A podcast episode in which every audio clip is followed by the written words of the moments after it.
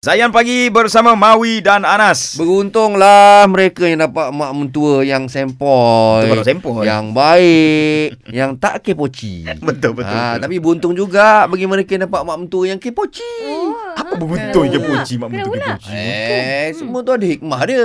Mesti ada cerita juga. di sebalik. Betul Betul, tak? betul. Setiap Allah jadikan mesti ada cerita dia. Betul, betul. Kalau boleh nampak hikmahnya Mawi. Ah, harap-harap nampak lah. lah. Jangan jadi buta.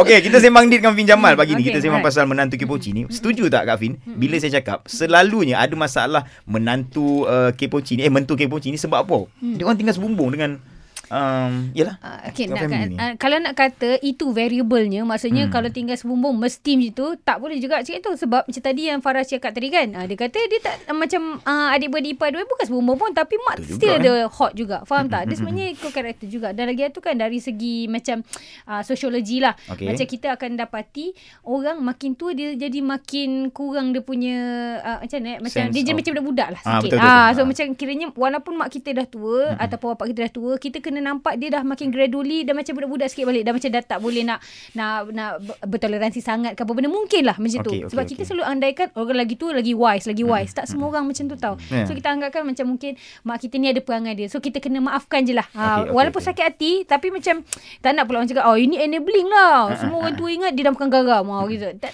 susah nak cakap tajuk La- ni ha. Lagi satu saya tengok kan Kalau lah biasa Macam katalah uh, Sepasang suami isteri ni Dia ada seorang anak. Seorang Hmm, ni tau okey. Maknanya Okey. anak tunggal. Mm-mm. Dia tak ada masalah sangat hmm. Faham tak? Okey, dia tak ada masalah sangat dengan dia punya menantu tu. Okey, Tapi bila okey. anaknya ramai, katalah lima Mm, orang ke. okey. So, dia akan ada menantu-menantu-menantu Okey. dia ni. Aha. So, dia akan ada jadi masalah ni bila menantu tu bukan menantu favourite. Okey, faham. Okey, sebelum tu nak cakap pasal menantu tunggal ni. Okey. Okey, ah, menantu tunggal ni pula ada juga ada masalah di mana ya ke? mak mertua tu merasakan menantu perempuan dia adalah seolahnya madu dia.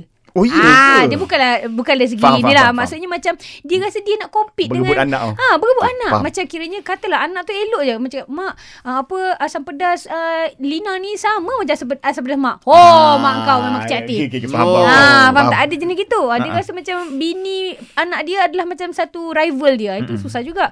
Kalau yang ada bantuan uh, hasutan daripada menantu-menantu lain pun susah juga. Sebab macam kadang-kadang uh, apa ada yang ni dengki uh, sedangkan adik-beradik pun berdengki. Ya, ya, Apatah ya. lagi yang kita datang daripada pelbagai jenis keluarga ni. ah. So sebenarnya kita kena bijak lah.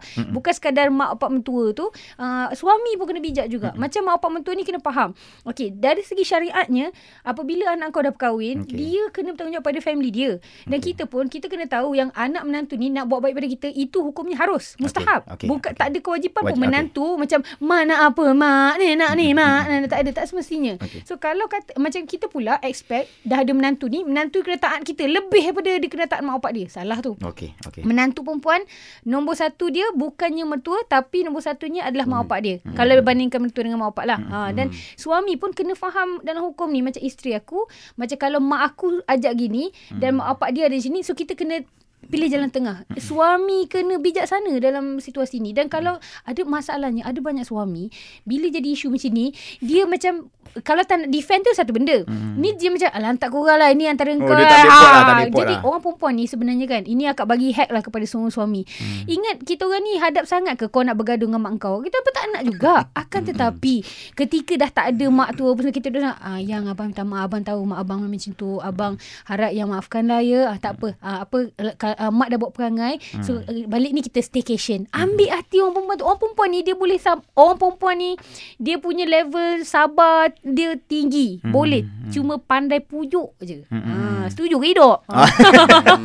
Tapi itulah bila kata nak jadi dia orang bersaing antara menantu-menantu ni kan. Hmm. Menantu yang tak favourite ni dia akan rasa Ya. terus ketinggalan kat belakang. Hmm, Lalas dia memang sampai ke bila-bila macam alah lah nak dengan Hmm. mak ni kan. Ah, Mak, mak, mak punya menantu favourite Hmm. yang ni. Ha, ha, Kan? ha, So, ha. macam Hmm. jadi tak ngam. So, uh, apa jadi again suami tu macam cakap tak apalah yang walaupun mak pun tak layan kat kita tak apa abang sayang ayang pujuk itu je kita nak Lah yang perempuan ni pun yang isteri ni kenapalah dah tahu uh, mak mertua dia tu mungkin tak apa nak ngam tu. Pandai-pandai lah ambil hati juga. kau ingat semua perempuan ni tak nak ambil hati suara aku tu tukar dah ha.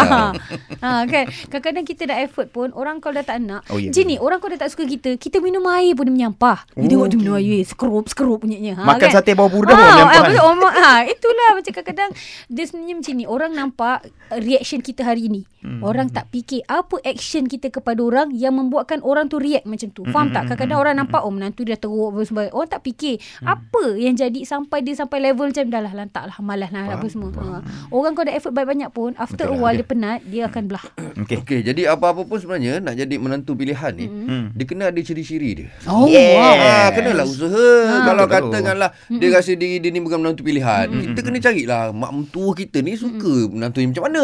Mesti ada ciri-ciri dia. Cuba anda kongsikan dengan kita. Ciri-ciri eh. Ah, call ko- 039549 5555. Ah, boleh WhatsApp atau voice note juga di nombor Zayan Selcom Digi. Yeah. 0169175555. Ciri-ciri menantu yang perlu ada eh. Terus stream Zayan destinasi nasyid anda.